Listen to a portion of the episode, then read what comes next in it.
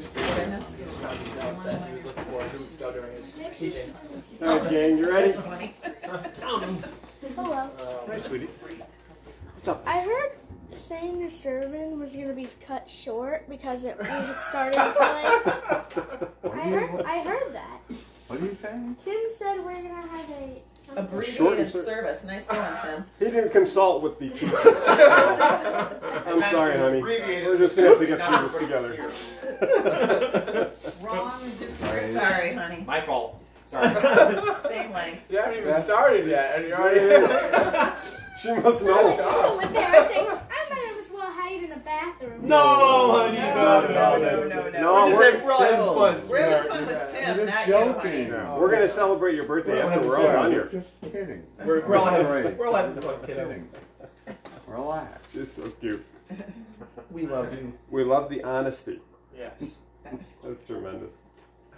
Let's pray. Father, thank you, Lord, for for your word which gives us light mm-hmm. in a darkened world. And Lord, you just guide us by it. And so we just pray that only your truth would be proclaimed uh, as you have, uh, for whatever purposes, Lord, just uh, chosen to use me in this hour for the ministry of your word. So please use it for the blessing of my friends. In Jesus' name. Amen.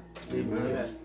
You know, we've been talking about the incarnation the last few weeks, and so a return to Romans would have made sense, but I'm going to hold off on that for uh, one more time, at least as far as I'm teaching. Because I thought I'd, I, I wanted to present a message that will prepare us for the new year. You know, it's no secret that everyone loves the turn of a year. It's that moment where, you know, you kind of turn over a new leaf. You, slate is, you can wipe it clean, start afresh. The whole idea of, of setting new goals, uh, improving your life, whether it's be weight loss or getting in shape or maybe learning more, watching less TV, getting out of debt, all those things. And the world's filled with a lot of voices that help us in that manner.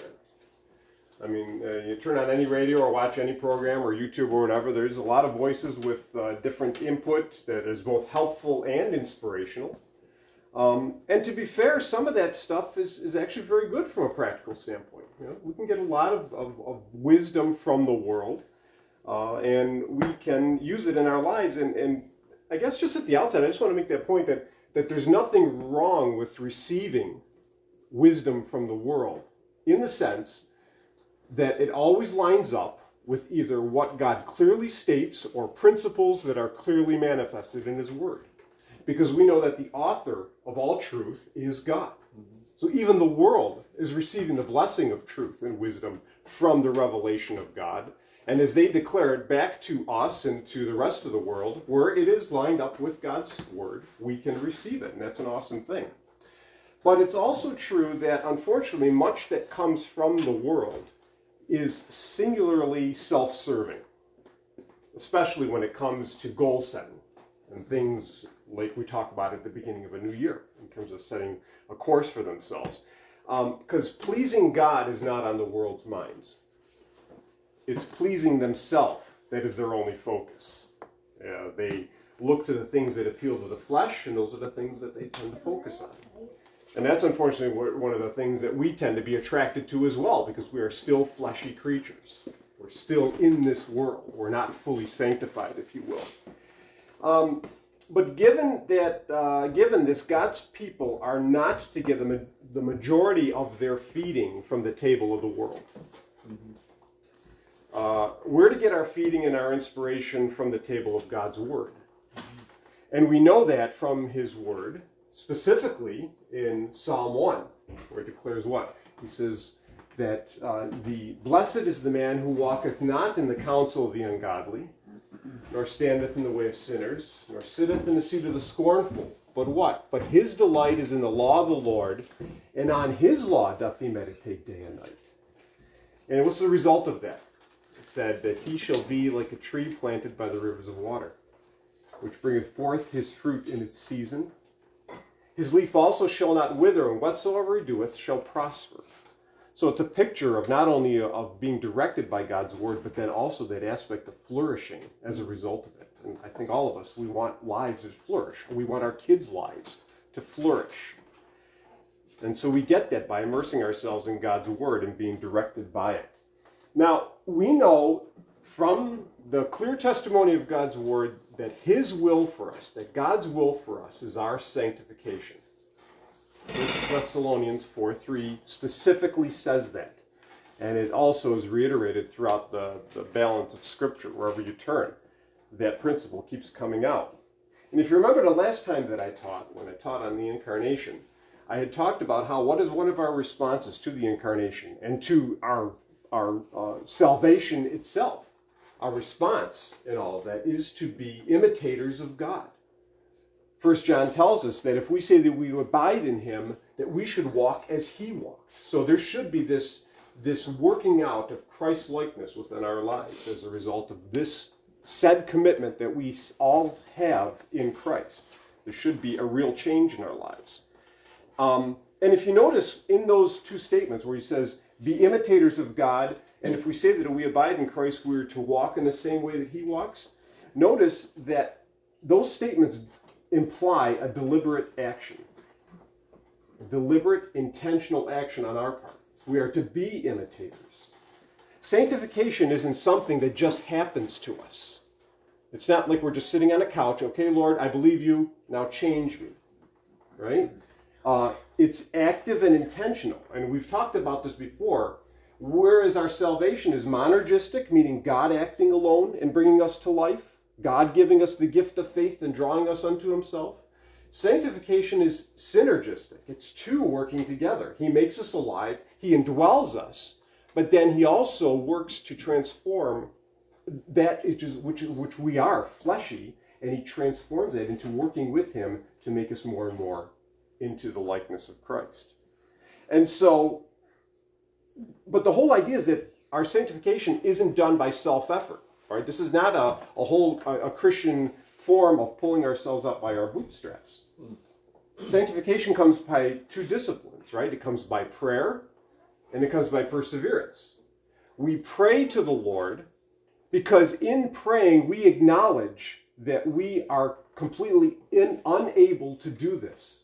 Without him, we can do nothing, and yet with Christ, we can do all things.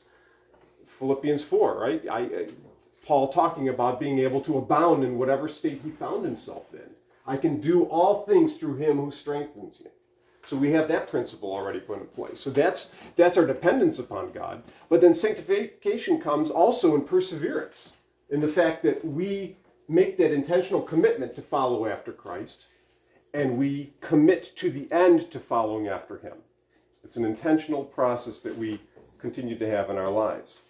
So, in light of this, I thought as God's people that we sit as we prepare to sit down, if you will, to set the goals for our new year, that we would uh, have our minds, if you will, kind of redirected again by God's word so that we are setting them in such a way that they are in line with what God would have for our lives, His desire to have us sanctified, as opposed to just the worldly pursuits that we might want to have.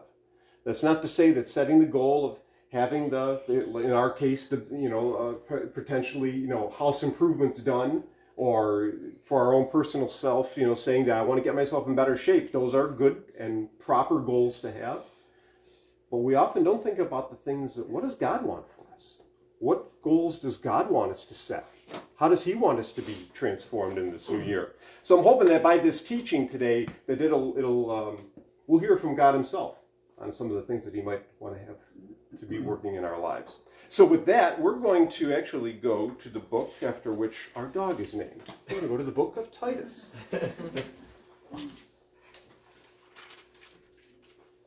the great thing about this passage is that um, the passage we're going to be looking at has something for everybody. Something for everybody in our fellowship, from the oldest to the youngest. Now, the epistle uh, of Titus was written by Paul to a young man named Titus. Where's Titus? Is right after 2 Timothy in the New Testament. So weird. They don't even have it in my. Just find 2 Timothy and you'll turn to the right of that and you'll find Titus. So it's written by Paul to Titus. Titus was a Gentile convert of Paul's. And he actually was a young man that joined him on uh, several of his missionary journeys. In fact, uh, one of the uh, uh, books that I read had said, I didn't count, check it myself, but it claims that uh, Titus is referred to nine times alone in Second Corinthians. So uh, he is he was quite involved in that ministry, and obviously in others. And clearly he was involved with Paul uh, on the Isle of Crete. Now the Isle of Crete is one of the Greek islands. It's the largest of the Greek islands. Uh, Paul was there. He had planted churches, and the purpose of this letter is writing to Titus, and, and why so? Because he gives him his instructions on what he wants Titus to do. And what's the instruction that he tells him? What is Titus's ministry? We can see that in chapter 1, verse 5. He says, This is why I left you in Crete, so that you might put what remained into order and appoint elders in every town as I directed you. So Paul clearly planted churches in Crete. And they were very much like this. They were house churches throughout that, uh, that island. And Titus's task is to establish strong leadership amongst these churches by appointing shepherds that are going to feed those flocks and also defend God's word as the enemy of, uh, of, of Christ and the church begins to encircle them. Now, the context, let's look at the reason. Why would, why would Paul give Titus that ministry. Look at verses 10 and 11 of chapter 1. For there are many who are insubordinate, empty talkers, and deceivers, especially those of the circumcision party. They must be silenced, since they are upsetting whole families by teaching for shameful gain what they ought not to teach. And then jump down to verse 14 and then 16. He says, that they devote themselves to Jewish myths and commandments of people who turn away from the truth. And in verse 16, they profess to know God, but they deny him by their works. So this is the context that Paul is writing into, that, T- that Titus is living in. He's living within uh, these brand new churches that are uh, beginning to grow. And Paul is telling him, listen, you need to make sure that these churches are strengthened by godly teaching and by godly shepherds who are going to stand against the onslaught of what is happening here. Because as you see, there are, there are many insubordinate, empty talkers coming to them. There are people of the circumcision, those that are still teaching that you have to be circumcised in order to be saved, the Judaizers. And then that last statement in verse 16, they profess to know God but they deny him by their works. So they're all surface. They're, they're nothing but charlatans. They're false shepherds. And so the church being under great assault from uh, what, what was he what he was describing here were itinerant preachers. They were making their way around the islands from church to church, actually um, uh, having these moral type speeches and beginning to, to deceive the church in that way. Uh, and that's what he's talking about when they when uh, that they do these things for shameful gain, right? They're they're going around looking, they're hat, you know, putting the hat down, looking for for people to be contributing to their ministries as they make their ways around the different towns. So that's what the church is facing at this point. And notice what the the the, the main thing, and you're going to see how this ties in as we walk through uh, the the second chapter here. He says that the outcome of this is that entire households were being disrupted the household is the nucleus, the nucleus of the church. Mm-hmm. It's what God has called God's people to be a part of and to protect. Amen. That's where everything starts. The mom and the dad coming together to raise godly children, within which the word of God will be proclaimed, within which the children will be uh, taught the direction of life and who to serve. All of those things were being disrupted by these false teachers. And what it's probably talking about is that the leadership within the household is being subverted. Mm-hmm. And what, as I read that, uh, that is exactly the context in many respects of what we're facing here in America today. Amen to that. There are so many voices that are at work disrupting what God has put together. I mean, God gives that clear mandate in the, in the New Testament about marriage. He says, What God has brought together, let man not tear asunder. And that's actually what, what's happening with false teaching in this day, although it doesn't come from itinerant preachers anymore. It comes from our phones. They have access to every one of us in such a way that has never been done before throughout all of history. So the assault in the church is even more so than it ever has been in the past. And I, and I thought about what how how do we deal with that even in our present day? You've got um, compromised pastors, false teachers, and worldly influencers on the church in so many respects. I mean, think of some of our, our just recent examples. You got guys like Andy Stanley, who say that the Old Testament is no longer anything we need to refer to. You've got, you've got guys like Rick Warren, who has said that God doesn't care how you vote. Vote for whoever you want, it doesn't matter. At what point does any part of our life become separated from what God cares about? He cares about everything. We got guys that supposed Christians like Joel Osteen, who basically says, well, man is basically good. And there are probably many paths to God. Well, that's clearly false. And then you got guys like Tim Keller, you know, with uh, astounding credentials in many people's eyes, and yet he still denies the seven day creation account, subverting people's faith regarding those matters. So you've got those with the Christian garb on that are leading the church astray. And then you've also got the voices that are continually plaguing the church with doubt. Guy, you know, uh, guys that are very persuasive, like, like Sam Harris, like Joe Rogan, right? Like Bill Maher. These are they're, they're guys that, that have that are very articulate and they can talk about things that can appeal to our reason and to our flesh. And so a lot of people are often turned in that direction. I can tell you that personally. At least, and I have a I have a daughter that has been swayed by the talk of the world. We had a conversation with her the other night, and she she mimicked the exact words that you hear from those false teachers. I, I, you know, it's just astounding. Here we had this daughter that we trained in the word of the Lord for all the years we had her at home, and yet in a short period of time, she was clearly influenced by the things of this world. Now we understand why that happens. She's not born of God's Spirit yet. She's clearly given over to what she, uh, a, a depraved mind, would be given to. But it just, again, it's a reminder of the power of that kind of thing that's going on right now.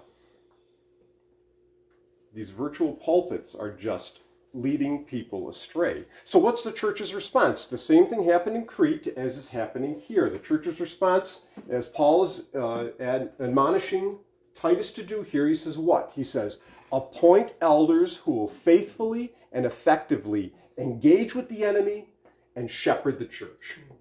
Engage with the enemy and equip the saints.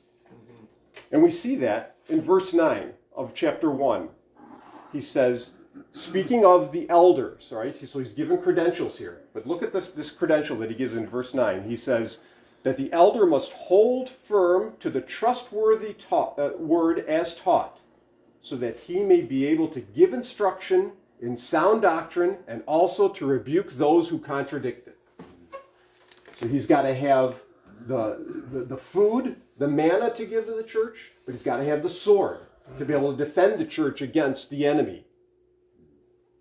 Now, for our purpose today, what we're going to focus on is this issue of sound doctrine, for it's sound doctrine that directly impacts our sanctification, which is God's will for us, and that we're to use to influence and direct the goals that we set for our li- ourselves in life.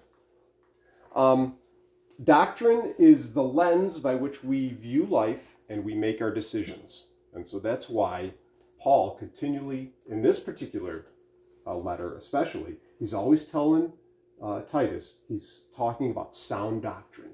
Focus on sound doctrine. That whole idea of sound doctrine is ta- that the word essentially sound is, is healthy. What you should be teaching is healthy, God centered teaching, rooted in God's word, uncorrupted because we know that God's teaching can be corrupted. There are many false teachers that have done that, that have the veneer of Christianity to it, but they've corrupted the essence of God's teaching. And also not to be teaching the opinions of men. The, opinion, the only opinion that we should be teaching is the opinion that God has of us and of this world. That we can stand on with 100% confidence. And the, the, little thing that I thought of was, you know, there was the old acronym of uh, GIGO or GIGO, garbage in, garbage out, when it came to the computer world, right? You know, you put garbage into a computer, it's the only thing you're going to get out. Well, the same thing with life. Uh, we put garbage into our bodies in terms of food, where it's going to manifest itself in, in, in, lousy, the way that we feel, and, and no energy, and all of the things that come result that result from that. And so I thought maybe let's change that acronym to BIBO, right? Bible in, Bible out. I mean, the more Bible that we get in, we're going to have more of that exude out of us. So, anyways, all that to say is that here he gives Titus this exhortation all right, teach your flocks sound doctrine and look for men and, and appoint men that will teach sound doctrine to the, to the faithful.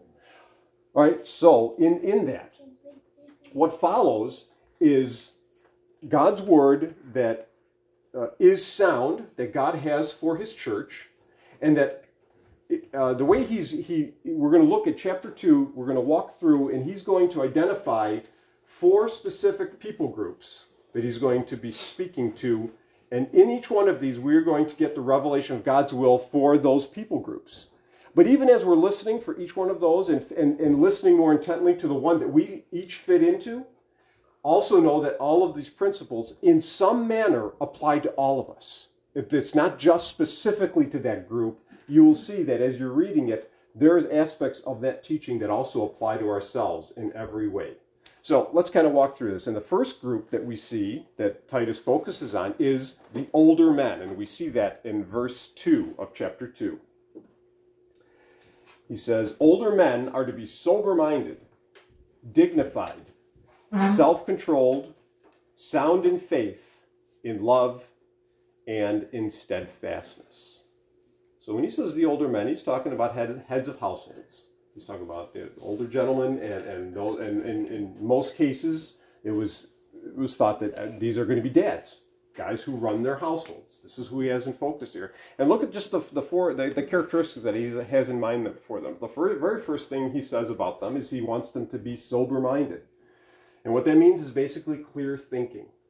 He wants them to be unclouded, if you will, and even the context has to do with even drinking, unclouded by wine or by alcohol, not being in some way affected where you are not thinking clearly any longer like you would be if you were the un- under the influence of alcohol.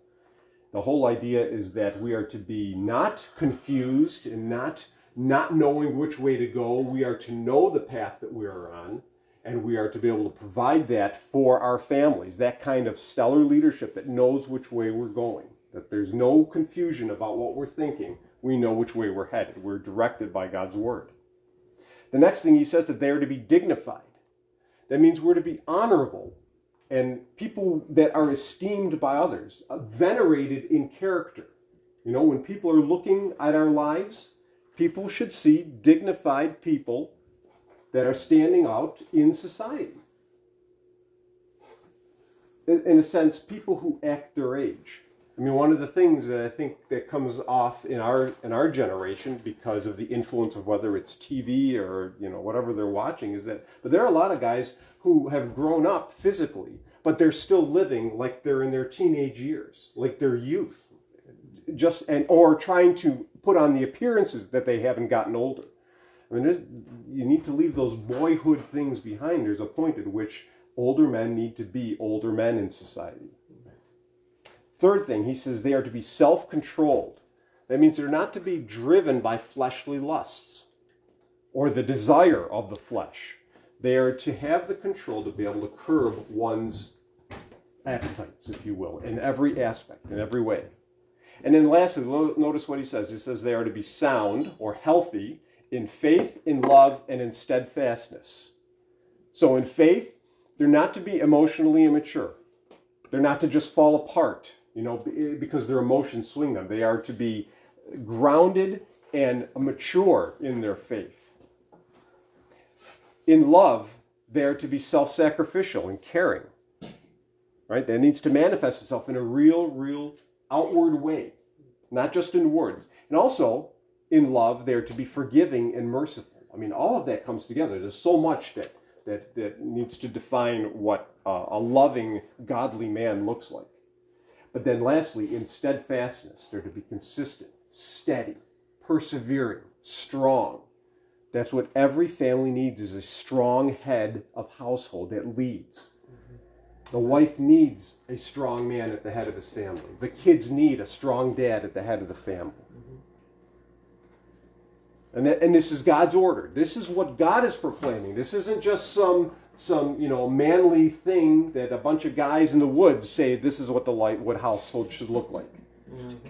This is what God says that the house should look like in terms of, of the role of the older man. Amen. Older men are to live in ways that make them worthy of being looked up to. You know, we used to have that word. He that guy's a pillar of society. We need to restore that. There is nothing wrong with that. We need men that are pillars of society because it's with that that society is built and strengthened. So that's the men. They've got a full plate, and there's plenty of goals right there for each one of us men to set as something that the Lord would work further in our lives. But then he moves on. Number two, older women in verses 3 through 5. Older women likewise are to be reverent in behavior, not slanderers or slaves to be uh, to much wine. They are to teach what is good, and so train the young women to love their husbands and children, to be self-controlled, pure, working at home, kind and submissive to their husbands, that the word of God may not be reviled. Got a full list here. Let's just kind of walk through them together. Reverent in behavior. That can be defined as that which is befitting a person who is set apart by God. Just a woman who clearly is one who is Christ's, is how that her life should be lived out. Not a coarse life, not a rude life, not disrespectful. You know, you, you think about something like the, these women that are on The View, right? That is not a model of what a reverent life looks like. That's nothing that, that any woman of God should be following. Mm, mm. Second, it says not slanderers. That word there is, is, is uh, the way you define it is malicious gossip. And what's interesting is that the word that's used there, malicious gossip, is diabolos. If you know what diabolos is, it's the word for Satan. I mean, that, that's quite a thing to put together, you know, for, for, for them to say, for, the, for Paul to be telling Titus to tell the women not to be slanderers in this way, to be false accusers or devilish in, in that particular way. And part of why what he's doing here is he's dealing with the unfortunate stereotype in culture at this time. Within the Greco Roman culture, women were often portrayed as that, as being gossips, as being busybody gossips. And it was often portrayed uh, in their, um, in their uh, theater. They would often set up and, and write stories with these women that were very stereotypical in this way.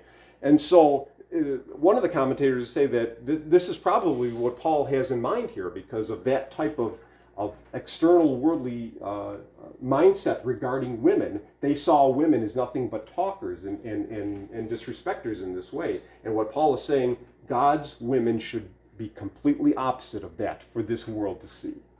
We should not be mimicking that at all. But even just regarding that whole idea of, of slanders, we understand how, how horrible and how powerful a, um, a slandering tongue can be. And I just want to turn us to uh, James chapter 3 real quick because this is just a great reminder about how important uh, the use of our words is in this world. And this does not just apply to women, this, is, this again applies to all of us. Um, we need to be reminded of how our tongues and our words can actually be a fire that destroys. So let's look at James chapter 3, starting in the second half of verse 5. And ju- I'm just going to read through it and just, just listen to the counsel and to the wisdom that is here given to us from the apostle, from, from uh, the brother of our Lord James. Starting in uh, uh, chapter 3, verse 5. How great a forest is set ablaze by such a small fire! And the tongue is a fire, a world of unrighteousness. The tongue is set among our members, staining the whole body, setting on fire the entire course of life, and set on fire by hell. For every kind of beast and bird, of reptile and sea creature can be tamed, and has been tamed by mankind, but no human being can tame the tongue. It is a restless evil, full of deadly poison. With it we bless our Lord and Father, and with it we curse people who are made in the likeness of God. From the same mouth come blessing and cursing. My brothers, these things ought not to be so. Does a spring pour forth from the same opening both, both fresh and salt water? Can a fig tree, my brothers, bear olives, or a grapevine produce figs? Neither can a salt pond yield fresh water. So, slander is just like a fire, it destroys, and we need to be mindful of our use of words. Then he goes on from there, and he says that uh, godly women, uh, an older godly woman, should not be a slave to much wine. That, that whole idea is that we're, uh, of being a slave is doulo, which is a form of the word doulos, which we understand being a, a bond slave to Christ. Well, in this case, he's using the, a, a form of that word to say we should not be enslaved to wine. We should not be giving ourselves over to its control. That, that, uh, that admonition is given in other places in the scriptures as well, but the, the point is clear. We are to put ourselves under the influence of the Holy Spirit primarily. Wine can be enjoyed as the gift that it is. But in this case, again, within that context, many women in that culture were given over to too much wine. And that was the characteristic of their lives. And Paul is saying, no, God's people should never be ever looked at in that same way. And then he goes on, he says that older women, they must teach what is good. And that's just simple. That's just what is proper and helpful. Teaching the kids in the house the proper things of life. Just the normal course of how you run a household, how you take care of a kitchen, how you take care of a bedroom, and so forth. Anything that goes along with that, that should be coming from the mom in the home. And he, and he, he elaborates on that. Says to train the young women to love their husbands and children. That means to discipline, of course, and to, and to shape and correct them and instruct them. Now, why would he say you have to teach the younger women to love eh, their husbands and children? Because husbands and children are very often unlovable. Amen. I mean, think about it. We can be irritating, we can be disobedient, we can be downright mean. All of that requires what? It requires instruction in loving somebody in a moment like that. Because it's so easy to dismiss them or to want to get rid of them. I mean, unfortunately, in this society, the minute that uncomfortable things come, that thing comes between uh, a newly married husband and wife, and all of a sudden the wife realizes that this guy is not turning out to be the one that I thought I married. I'll, and then the world will speak to this woman and say, Well, you're just not happy. You just need to get out because you matter first and foremost. No. It's at that point that you say, you know, I need to learn to love this man. And, and, and, I, and like I said at the beginning, the husband for the wife as well. This is a two way street. But in this particular context, he's talking about the woman here, and they have to learn to love their husbands and then to teach their daughters what it means. How do you go about loving this husband you're going to marry someday? Mm-hmm. And the same thing for the children. How to love children when they're most irritating or disobedient. You know, showing them how to overlook and to forgive and to develop affection. All of the things, modeling what a godly life looks like in the midst of a broken world, which we all come uh, encounter on a daily basis. But it's noticed that it's this kind of instruction that forms that nuclear family that holds strong in the midst of any storm that it's called to face. And that's what God forms. He goes on again. He, then he, he continues his instruction to the women. He says that they must be self controlled. Interesting. He told the men to be self controlled, and now he's telling the women to be self controlled. And why is that? Because it's easy to live in out of controlled way.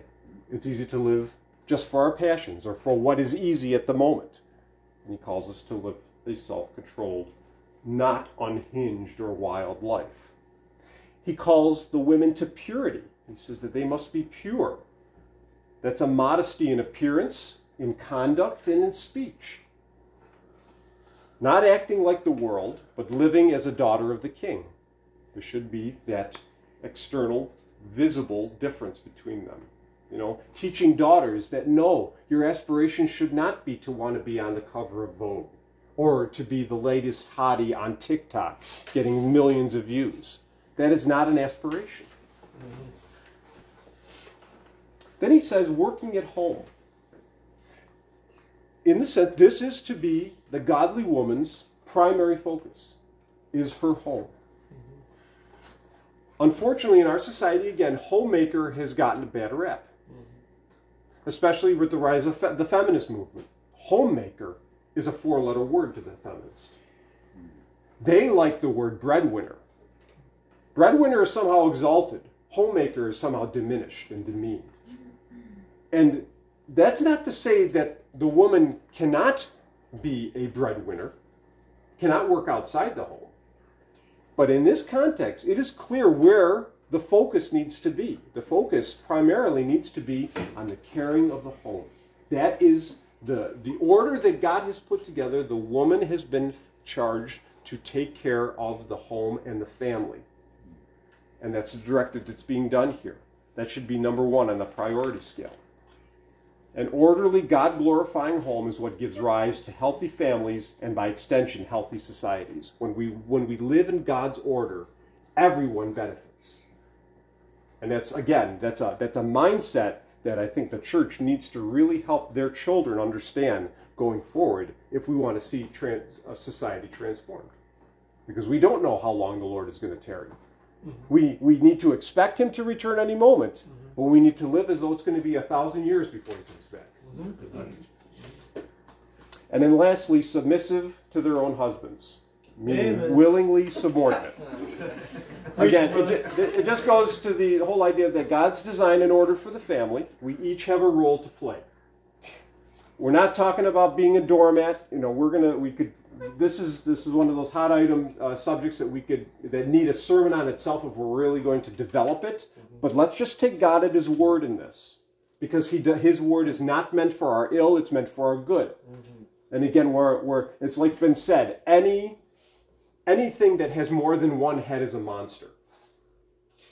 And that's true in a family. God has created that, that, that, that Christ is the head of the church and man is the head of the family. And there's an order in that for a purpose, for leadership. And in this case, it's a call for the woman to, again, submit to their husbands because, again, in that society, what they were seeing was that women were constantly not submitting to their husbands and causing great chaos. So it's a call back to that. When we live in accord with God's order, God is glorified and we flourish.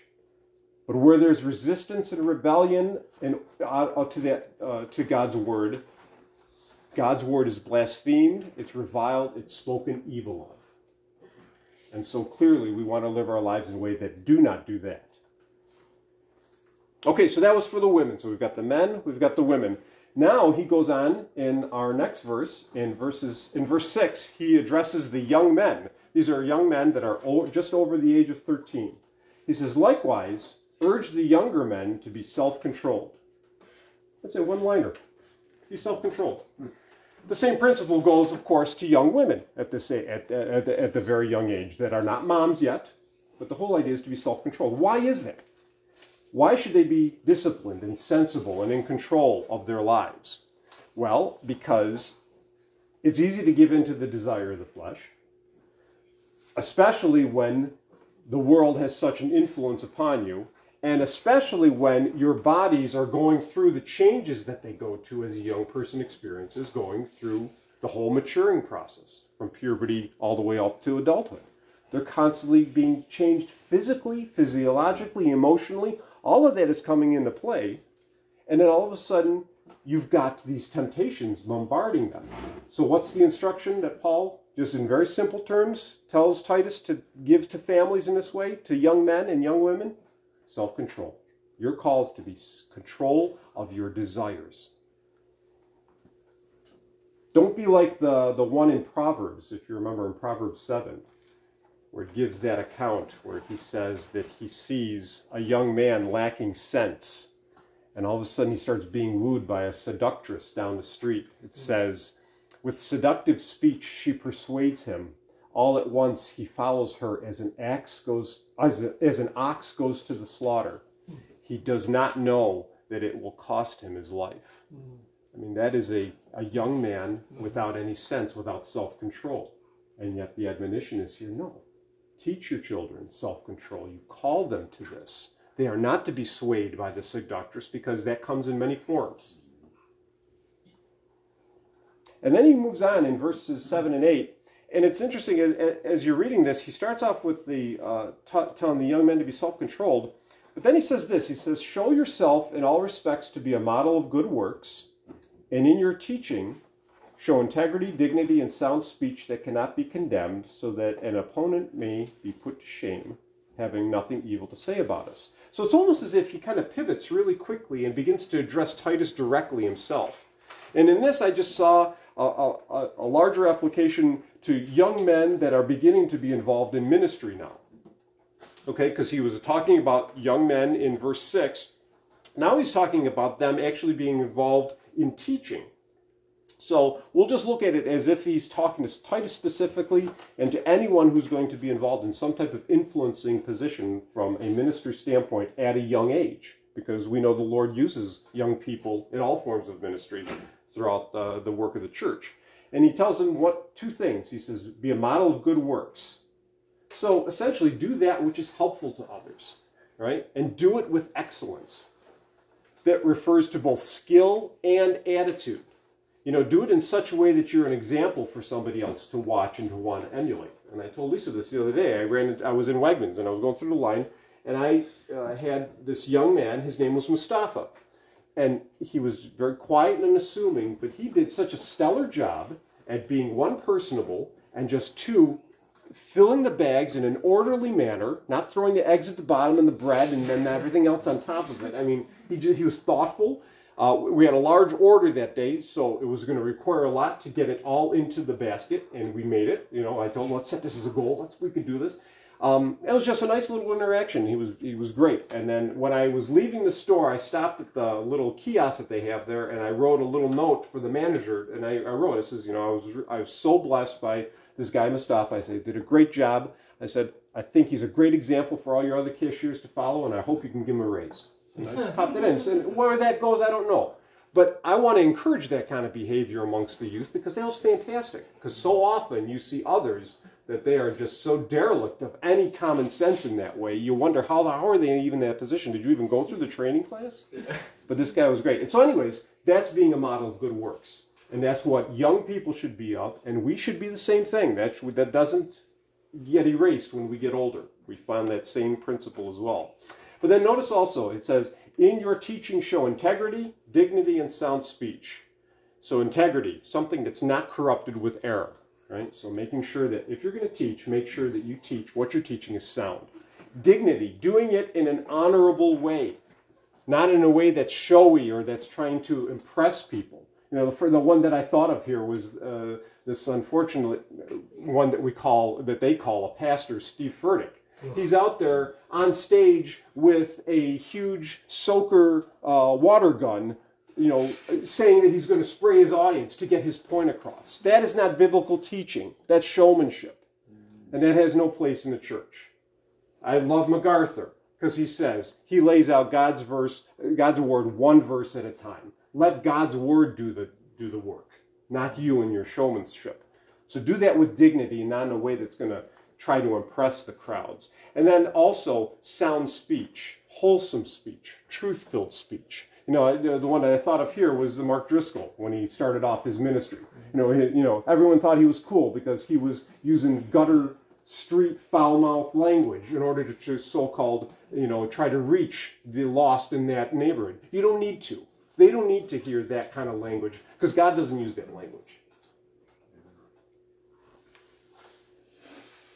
And why for all of this?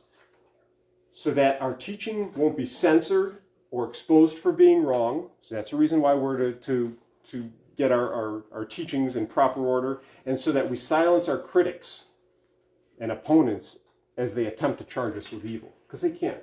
Because if we stick with what God's word says, that's our foundation. That's something we never have to run from. And then the last people group that he has here is our bondservants. We see that in verses 9 and 10. He says, Bondservants are to be submissive to their own masters in everything. They're to be well pleasing, not argumentative, not pilfering, but showing all good faith, so that in everything they may adorn the doctrine of God, our Savior. So, bondservant, again, going back to that word, the actual word is slave. It's talking about slaves. In this particular context in Crete, we would apply that, of course, as employees. All right, it's people that work for somebody else. So our, our application would be when we are working for others, or when we're employees to ourselves. Um, but in the case of being an employee, uh, we're to be one who is submissive, meaning that we know our role. Again, if we're working for somebody, we work in a way that says, I know I'm not the boss. And I don't try to be the boss. I submit to my boss's directive. That's what I'm supposed to do. And unless he tells me to do something that is ungodly or wrong or illegal, I'm to submit to his leadership. So do what you're appointed to do. Second thing, be well pleasing in everything. And going back to that good works aspect of just doing everything that you do with excellence and with the right attitude so that we're a blessing to everyone, to our employer as well as to the customers we're serving.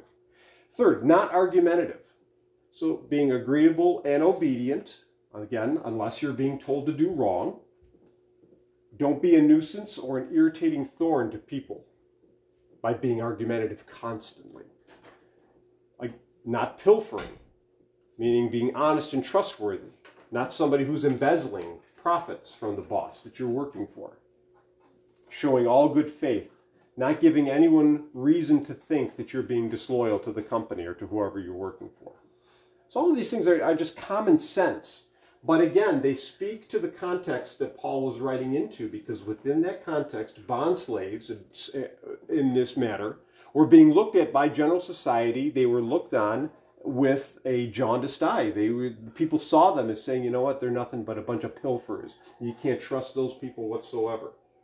And again, Paul is calling the, God's people back to the standard that says, no, we are not to live that way. This is how we are to live.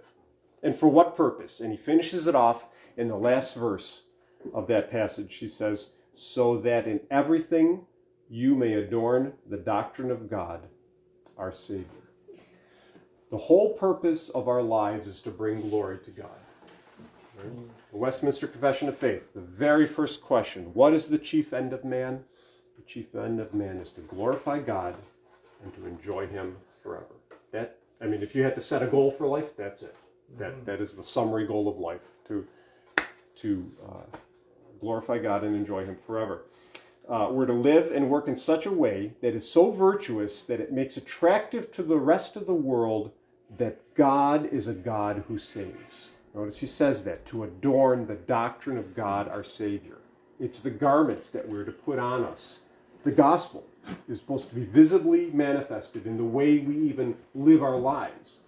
Yes, we, we live it, we, we speak it by the word, and we give testimony to its truth by our actions that show the two that are together. And that's where the powerful testimony is. So there it is uh, a solid, healthy list of biblical exhortation to work from when we're sitting down this year to plan our life goals for the new year. And you know what? As we went through this, it's clear from those in this room and those that are part of our fellowship, we're already living much of this out. I mean, we're not all just you know, total rebels that are off that need all of this kind of honing. We're already living uh, all of this to some extent, but the truth is we haven't arrived yet. Mm-hmm. Like I've said it before, but R.C. Sproul used to love to say, you know, that I'm still working on my partially sanctified mind because he knows that it's only partially at, you know, completed in terms of the work that God is, is working in us. And so, if we're honest, we're going to use the things on this list uh, as um, as indicators of the things that we all know that we need to work on and improve on. And there may be some things that we need to absolutely add to our lives that are just currently absent. But they give us God's word for us. So choose what applies to you most and then prayerfully pursue it so that in everything we may adorn the doctrine of God, our Savior. Father, thank you for this instruction. So practical and uh, so God glorifying. And I pray that uh, you would work in us, Holy Spirit, and guide us that we would uh, that we would work on these things, Lord, in concert with you, empowering us to make these changes in our lives so that we might increasingly manifest our allegiance to you, our love for you, and uh, and Lord, just to just to declare to the world the genuineness of our said faith, Lord, that they would mm-hmm. see that it's not just words, mm-hmm. but that it shows up in the way we live and the way we uh, we interact with others, Lord. So mm-hmm. please adorn the gospel of God our Savior in everything we do. We ask it in Jesus' name. Amen. Thanks, Mark. That was very